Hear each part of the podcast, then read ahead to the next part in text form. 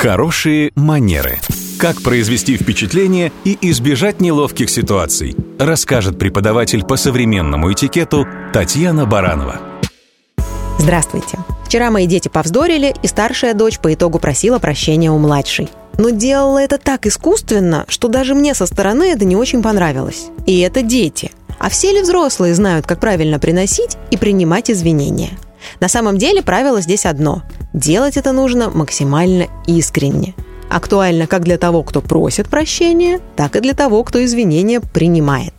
Не очень хорошо просить прощения частично. Мол, вот за это извините, а вот за это это уже не моя вина, не моя зона ответственности, так сказать. Если уж просить прощения, то за полный цикл обиды, то есть извиняться за все и сразу.